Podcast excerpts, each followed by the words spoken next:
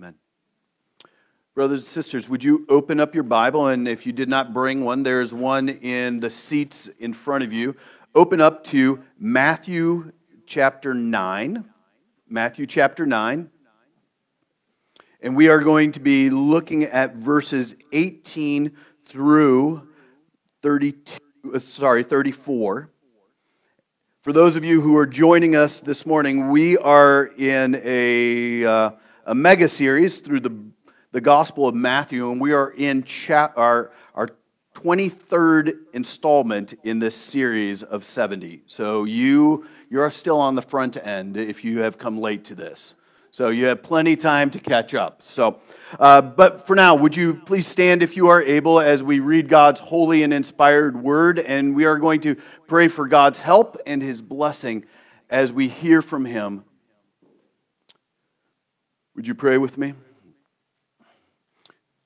Father, we do thank you for your word of truth, and we pray that today, by your Spirit, you would open our ears and our hearts to receive your word. And Lord, we pray that our hearts and our ears are, are fertile soil for the gospel to take root and to grow us into men and women and children who love the hope that is found in the gospel, where we discover that nothing is impossible for you, Lord. So draw us to Christ in faith by your word, Lord. Strengthen us in our current faith, our weak faith, our strong faith. Strengthen us by your word. Correct us, Lord, by your word. Instruct us. And Lord, enable us to not only embrace it with intellectual minds, but embrace it in our hearts. We ask these things in Jesus' name. Amen. The word of Christ speaks to us like this While he was saying these things to them, behold, a ruler came in and knelt before them, saying, My daughter has just died, but come and lay your hands on her, and she will live. And Jesus rose and followed him with his disciples. And behold, a woman who had suffered from a discharge of blood for 12 years came up behind him and touched the fringe of his garment. For she said to herself, If I only touch his garment, I will be made well. Jesus turned and seeing her, he said, Take heart, daughter. Your faith has made you well. And instantly, the woman was made well. And when Jesus came to the ruler's house and saw the flute players and the crowd making a commotion, he said, Go away, for the girl is not dead, but sleeping. And they laughed at him. But when the crowd had been put outside, he went in and took her by the hand, and the girl arose. And the report of this went throughout all that district. And as Jesus passed on from there, two blind men followed him, crying aloud, Have mercy on us, son of David. When he entered the house, the two blind men came to him, and he said to them, Do you believe that I am able to do this? And they said to him, Yes, Lord. Then he touched their eyes, saying, According to your faith, be it done to you and their eyes were opened. And Jesus sternly warned them See that no one knows about it. But they went away and spread his fame throughout all, out all that district. And as they were going away, behold, a demon oppressed man who was mute was brought to him. And when the demon had been cast out, the mute man spoke, and the crowds marveled, saying, Never was anything like this seen in Israel. But the Pharisee said, He casts out demons by the prince of demons. This is the word Lord. You may be seated. So the word desperate is a powerful word. It means that you have some kind of um, urgent need or urgent desire. And we use it, often use it, for extreme situations. I've said it. I am in desperate need for a vacation. Anybody else? I am in desperate need for a vacation. Or maybe you've heard something like this they drove to Mayo out of desperation. Or she'll date anyone. She's so desperate. Do you have anyone I can talk to? I'm desperate. And you could probably think of your life, sometime in your life, where you have experienced some form of desperation. So, something has pushed you to the point where you are willing to just about do anything to get any kind of help, to find a solution, to, to change the circumstances that you are in because they were causing you some kind of pain, some kind of oppression. Desperation creates action. And our text today shows uh, a great hope for people who are desperate. Matthew shows us four miracles that are characterized by a, a, type of desperate faith. And we learn in this text that nothing, nothing is impossible for Jesus. He is the Savior of desperate people. He's a Savior of people who reach the end of their rope. He's the Savior of people who said, I need your help, Jesus. He's the Savior of people who, who put their faith in Him. The people who, have, who know that nothing is impossible for Jesus. So here's the, the main idea for this text, for this sermon this morning. And if you're a note taker, maybe you want to write this down. Maybe you can track through it this morning. But here it is. When you've got nothing left but faith in Jesus, when you've got nothing left but faith in Jesus, you've got everything because nothing is impossible for Jesus. One more time. When you've got nothing but faith in Jesus, you've got everything because nothing is impossible for Jesus. So I want to show you this from Matthew chapter 9. And I want you to see three ways that Jesus moves people from their desperation to faith in him. So here, here's, here's the first major point that I, I, I want you to pick up. It's this that we are going to see that there is he moves us from lost to restoration. And we see that right away in verse 18 with a person who comes to, to Jesus who is, been, is described as a ruler. And we get a clue. You got to understand that often in the gospel, the gospel writers uh, write it from different perspectives. They're eyewitnesses, they've got different audiences that they're writing to. So they shared the story from their perspective. And you can also see this story in Mark chapter 5. In Mark chapter 5, it says this then came one of the rulers of the synagogue, a man named Jairus by name, and seeing him, he fell at his feet. So to be named like this must have meant that Jairus was a, a well known man in that area of one of the synagogues, the places where uh, Jewish people would go to for worship and instruction and discipleship. It would be like similarly to a, a church. And I don't want you to miss the fact that a ruler of a local synagogue comes to Jesus and he falls at Jesus' feet. And just remember that Jesus was just beginning his, his ministry to the area. And most of the religious establishments were not supportive of Jesus' ministry. And some were even hostile to him. Even later on in Matthew, we'll see that it, it is a synagogue that Jesus encounters some of the most significant op- opposition. So, this man, a ruler, one who oversees the daily um, activities of the synagogue. He, he makes sure that there's a reader in place. He, he'll give instruction. He'll take care of the physical building. So he's kind of an elder and a deacon and a pastor all wrapped up in one person. This man comes to Jesus and falls at his feet. And the reason that the ruler comes to him is because he was absolutely desperate. He was at the end of his rope. There's no other explanation for this risky behavior. He comes to Jesus because of his daughter. In Matthew uh, 9 18 tells us that she had died.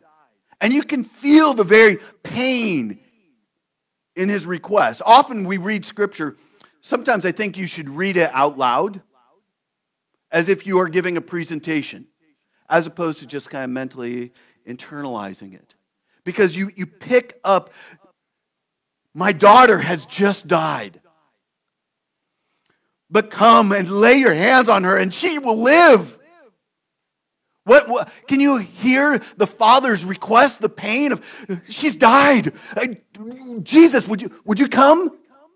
Can you visualize what's going on in this moment? Can, can you come? Uh, all I'm asking, would you lay your hands on her? I, I don't know if you're the Messiah. I don't know if you're the one, but I, I've heard of what you've done. Would you just come on? We don't have much time. She, she's just died. And Mark provides a bit more color to the gospel story he tells us that the ruler originally came to Jesus while she was barely alive. And he likely saw that his daughter was on the brink of death, so he ran to Jesus. He, was probably, if he was a 50 year old, he would be out of breath, coming to Jesus, going, She's barely alive. And Jesus, uh, Jesus was on the way to his house and the ruler received a messenger with bad news. The messenger said that your, your daughter has died. And the words from this messenger must have been devastating. Sir, your, your daughter is dead. Why, why trouble the teacher any further? Is what the Gospel of Mark says. And Jesus' response is telling. You can almost imagine Jesus putting his hand on the the shoulder of the Father and he's saying, Do not fear, only believe. This man was afraid that he was going to lose something very precious. But Jesus is about to change it all.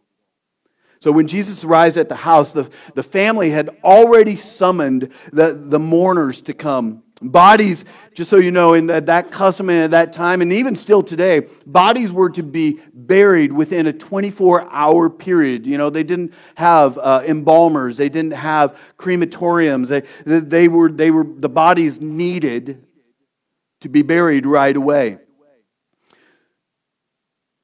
But the arrival of Jesus even changes that he tells the mourners, those people who had come, he says, Go away. The girl is not dead, but she's sleeping. And some suggest that maybe, in fact, she was, but given the presence of all the mourners and the response of the crowd, she was surely dead. Notice what they do in that moment. What did they do? They laughed at Jesus. They laughed at him. The contrast here is enormous. Jesus sees death simply as sleeping. They see Jesus' words as absolutely silly. And how often, my friends, does that happen? Jesus and his followers see the world through a different set of eyes we see hope. We see that there's, there's possibility here. There's actually, maybe restoration can happen. Maybe change. Maybe God will grab a hold of their hearts. And isn't that even the prayer sometimes for our children, for, the, for our friends, our, our family, the, those co workers? We go, man, mm, I, I pray that God is going to grab a hold of their heart, but yet the world sees it as foolish. There's no hope here, there's no chance. It, 1 Corinthians chapter 1 says this For the word, word of the cross is folly, foolishness for those who are perishing. But to those who are saved, it is the very power of God.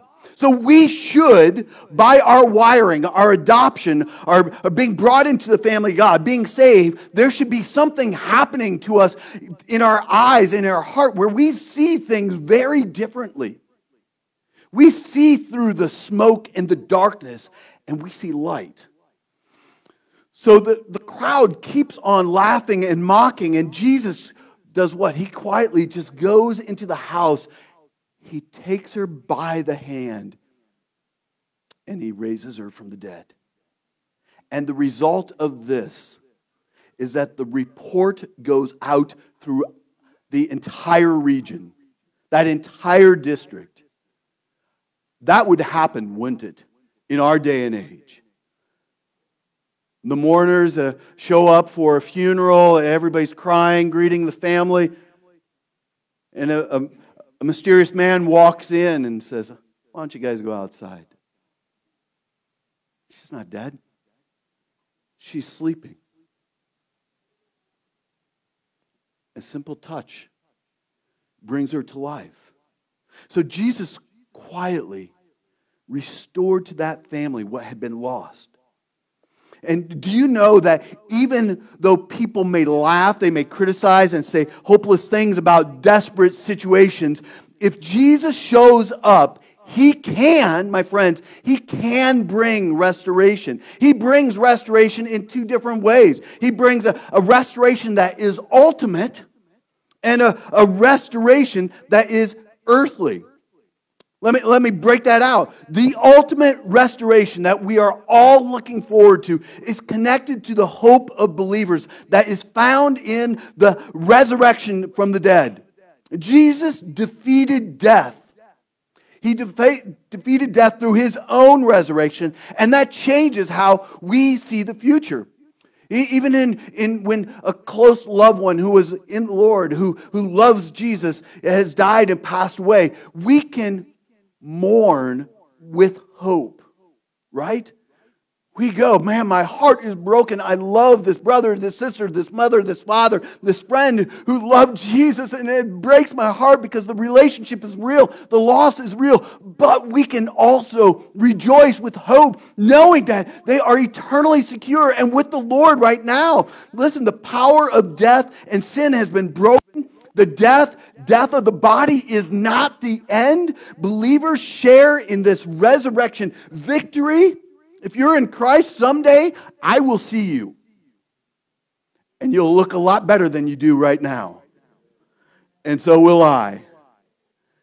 We will see each other in perfect resurrection bodies. And people who know this have a different way of living. Even the church in uh, Afghanistan, they are able to die, maybe with some fear, but they have hope, security, knowing that one day, one day, there'll be no more death. There'll be no more sorrow. There'll be no more pain. Oh, for that day. But that's not all. There's another kind of restoration that comes that is more immediate. The first one, that ultimate, is that heavenly, one day that we all look forward to. But there's another one that's immediate. Earthly restoration means that Jesus does actually restore things now. You, you see this in Colossians chapter 1 when uh, talking about Jesus. He is the beginning. He is the firstborn from the dead, that everything, in everything, he might be preeminent. For in him all the fullness of God was made to dwell, and through him, through him to reconcile to himself all things, whether on earth or in heaven, making peace by the blood of his cross. What does that mean?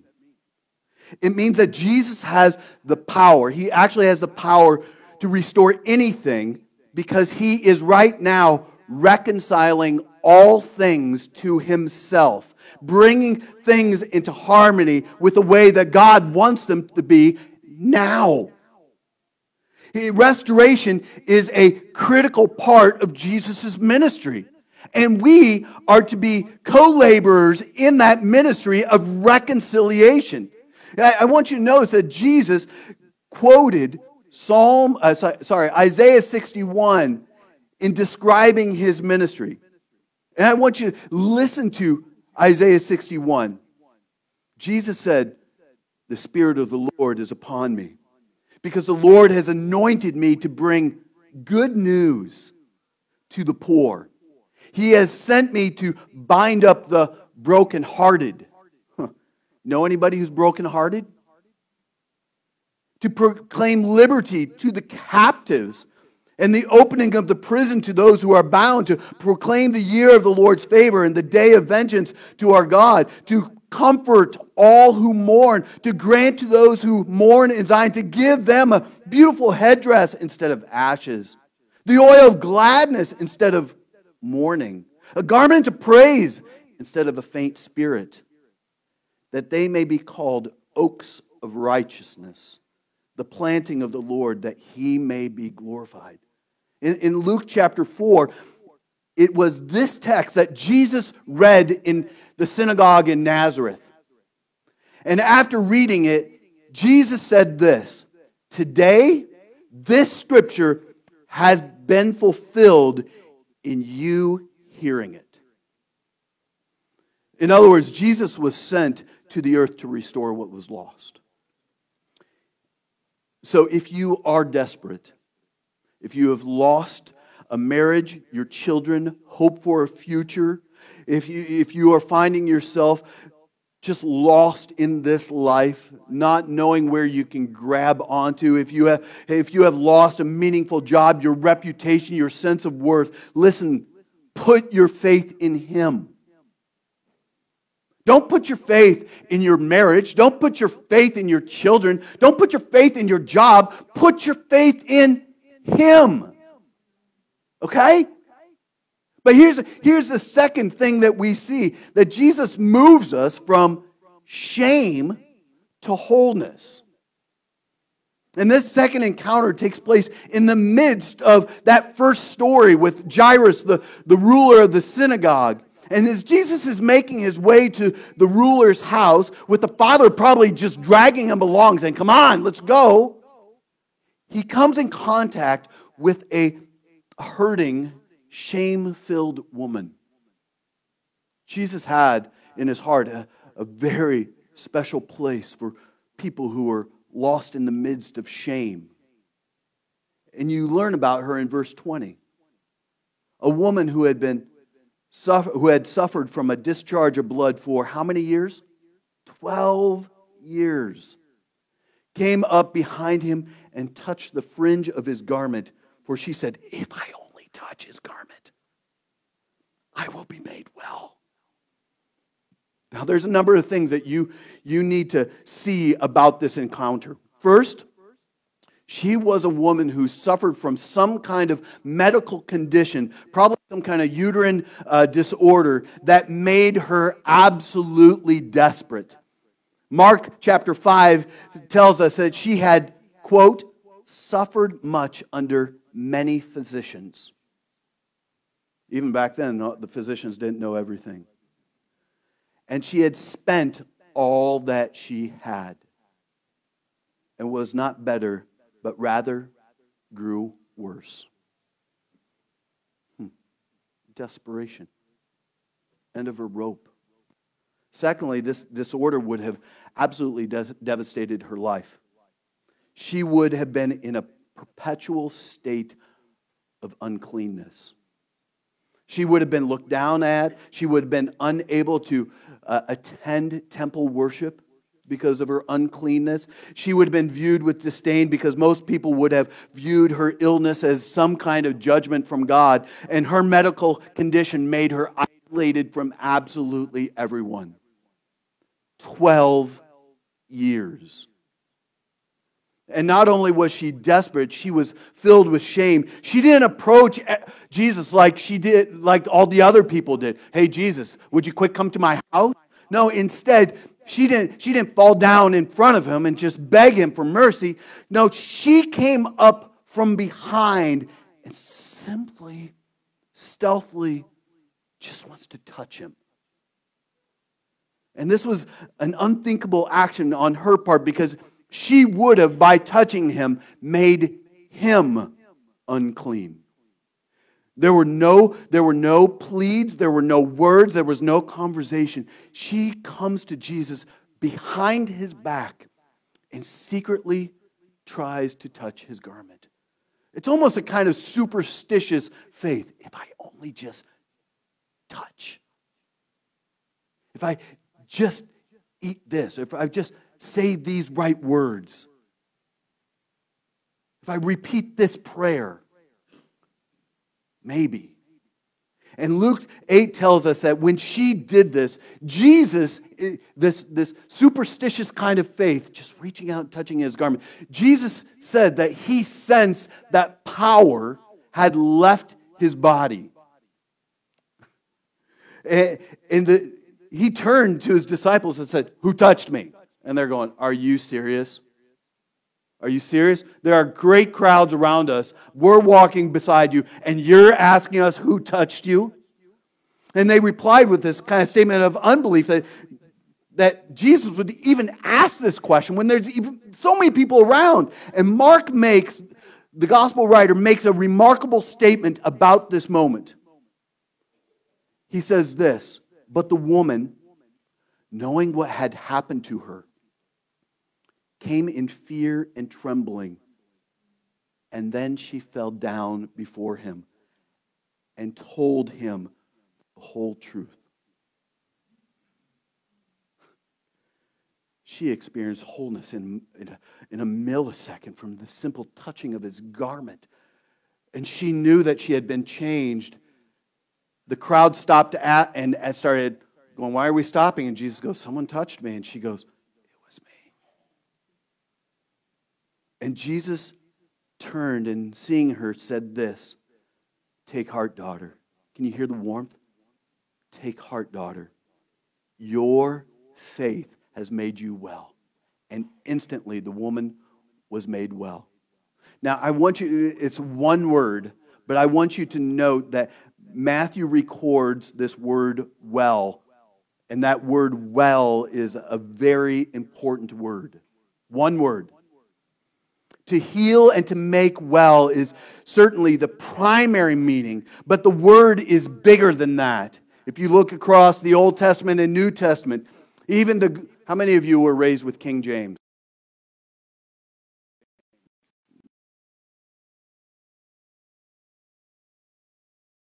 Faith has made thee whole. And, and the, you see, the word for well is often translated in other places. In John, in Acts, in Romans, and Ephesians, that word is translated as saved. so don't miss this. Jesus is touched by an unclean woman. He becomes what? Unclean, and she is now saved. She's now made well. And Jesus says, Listen, your faith, your faith has saved you. And do you see this, this unbelievable connection to the gospel right there in that moment? It was a divine exchange. And that's how it's, uh, conversion is even explained. It's a, it's a divine, divine exchange going on. I will take all of your sin I, and I will give you what? All of my holiness, all of my righteousness is now you. And that's what's taking place. Jesus gives power, he becomes unclean. 2 Corinthians 5 says, For our sake, he made him to be sin who knew no sin, so that in him we might become the righteousness of God. That's what's taking place here. It's a, a, little beautiful picture, powerful picture of what the gospel actually looks like. But there's more.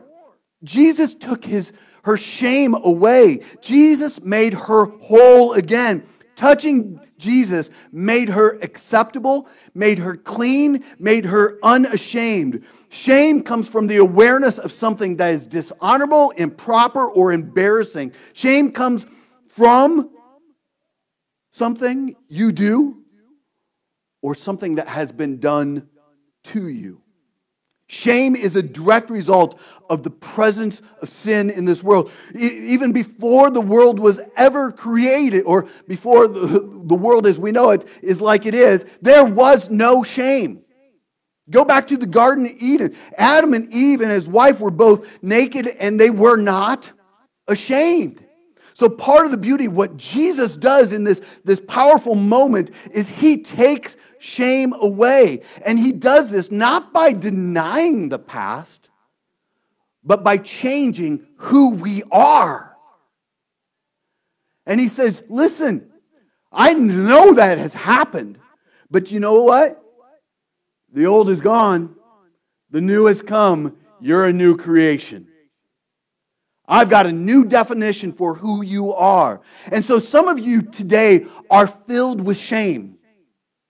You might not want to admit it. You don't want to talk about it. This isn't a safe place. But the reality is, some of you are filled with shame. You know what it's like to be this woman with 12 years of unclean hemorrhaging. You, for some of you, you know because of what you have done. Some of you, because of what others have done to you. And this woman says to you, or Jesus says to this woman, and he says to you, Your faith has made you well. It's made you whole. It has saved you. Jesus, friends, makes you whole. And let me give you a few things you need to believe in faith. One, God knows it all, and He still loves you. He is sovereign over all things, and He has completely forgiven you. Your past, your present, your future. And He has made you a new creation, a new person. And now, because of that, you are living for His glory. Jesus has the power to help desperate people move from shame to wholeness. And so it, it comes by coming to Him in faith. And keep coming to Him by faith every single day. Here's, a, here's the third movement that we see from bondage to freedom. And these final two stories kind of show us that Jesus can actually liberate people from the bondage that they are in in their lives and move them to a place of freedom and restoration. And we see this in two stories of two blind men and a mute man. The, the blind men discover that Jesus was passing by them, and they begin to follow him, and they are desperately crying out from the fringes, Have mercy on us, son of David. Have mercy. They keep crying out. Can you hear the desperation? So it's not just a one phrase. They keep on crying out that. And apparently they kept on following him. And finally, Jesus, in one of the gospel stories, tells that Jesus went into the house. And you know what they did? They didn't go down to the IHOP and have breakfast and wait for him to come back out. What did they do? They followed him into somebody's house and kept crying this Have mercy on us, O son of David. Their desperate search and their desperate cries paid off because Jesus ultimately engages with these men. And he says to them, I love this statement Do you believe I'm able to do this? And he asked them, Do you believe? And they responded, Yes. And what does he do? I love this picture. He actually, Jesus is a, a God who is not only omnipresent, but he's actually physically with people in their pain. And he goes and he touches their eyes. And he says, According to your faith, it will be done to you. That was an unbelievably important statement.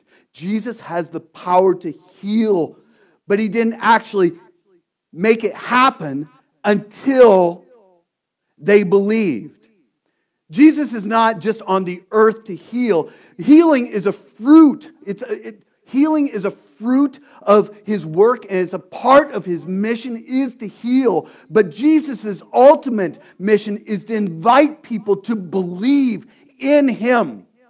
That's what Jesus does. He wants, he's inviting you to believe in him and to rely upon him. And without healing, there is, without faith, there is no healing, either ultimate or earthly. And these men believed when they were desperate enough to believe that their, their only hope was in this Jesus. I, we have been following you around. Have mercy on us. Yes, we believe. When's the last time you've actually come to Jesus? God, have mercy. I, I, I am, this is going to be my prayer for the next month and a half or two months or until this situation is relieved. Lord, have mercy on me. Lord, have mercy on me. But then there's another story about a, a man who is mute, who can't speak. And it's actually, the story is actually about con- the contrasting response of the Pharisees. So in verse 32, we, we find that a mute man is brought to Jesus. And Matthew, sim- Matthew simply tells us that Jesus cast out the demon. We've seen that before in the region of the Gadarenes, right? A bunch of them went into the pigs, and the pigs went over the hill. The, the country people, they were not happy about it because their whole livelihood is gone, and there's a little bit of fear going on.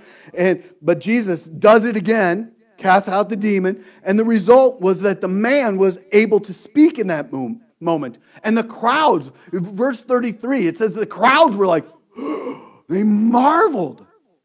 They marveled at this, this action, this what, what, what he was able to do. But there was stone cold silence with the Pharisees. They refused to believe, but instead, what did they do? They tried to dismiss the works of Jesus. They said, He cast out demons by the prince of demons.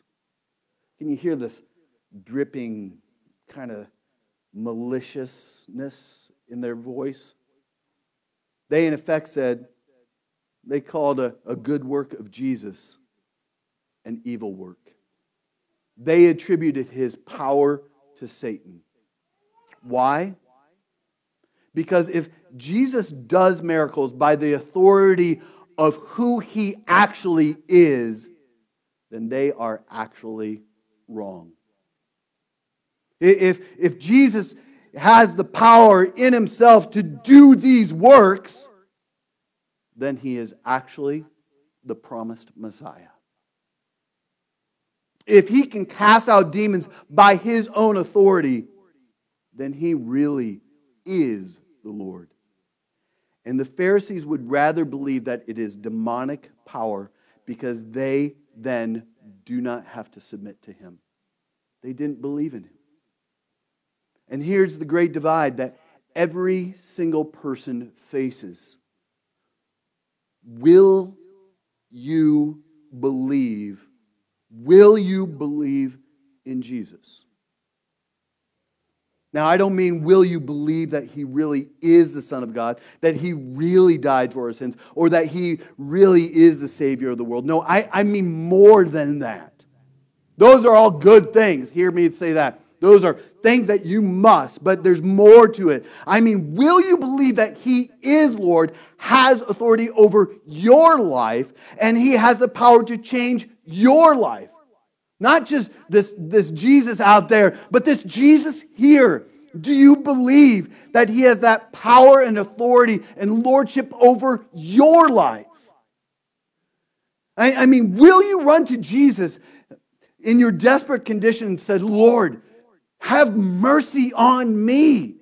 I am a sinner and I cannot raise this dead body to life apart from an action of you healing me, making me new. Or, or will you say, I, I, I believe that you, Jesus, I believe that you can change my sinful condition. I believe that you can take my lusts, my desires, my hopes, my faulty hopes, my faulty dreams. And uh, Jesus, I believe that you can change me. Or do you come to him and say, Lord, take my life? My identity. Lord, take my mind, my sexuality, my hopes, my heart, my marriage. Lord, take it all for your glory. I mean, will you run to Jesus? Friends, will you run to Jesus desperately aware that you are a captive to sin. And say to him, Take me captive, Lord. Take me captive so that I can be free. Friends, nothing is impossible with Jesus. Your past, your pain, your sin, your mistakes, your shame. There is nothing impossible for this Jesus. Nothing. What others have done to you, the pain of your past, your, your fear of your future, those things are not impossible for Jesus. Nothing is impossible for Jesus. The only question that remains is do you believe? Do you? Do you believe, not just believe, but do you believe like these people out of desperation? Jesus can bring, my friends, restoration from loss. He can bring wholeness from shame. And this Jesus can bring freedom from bondage. That's who this Jesus is. And listen, when you've got nothing, nothing left but faith in Jesus, my friends, you actually have all that you need. This message is true here in North America as it is true in Afghanistan right now.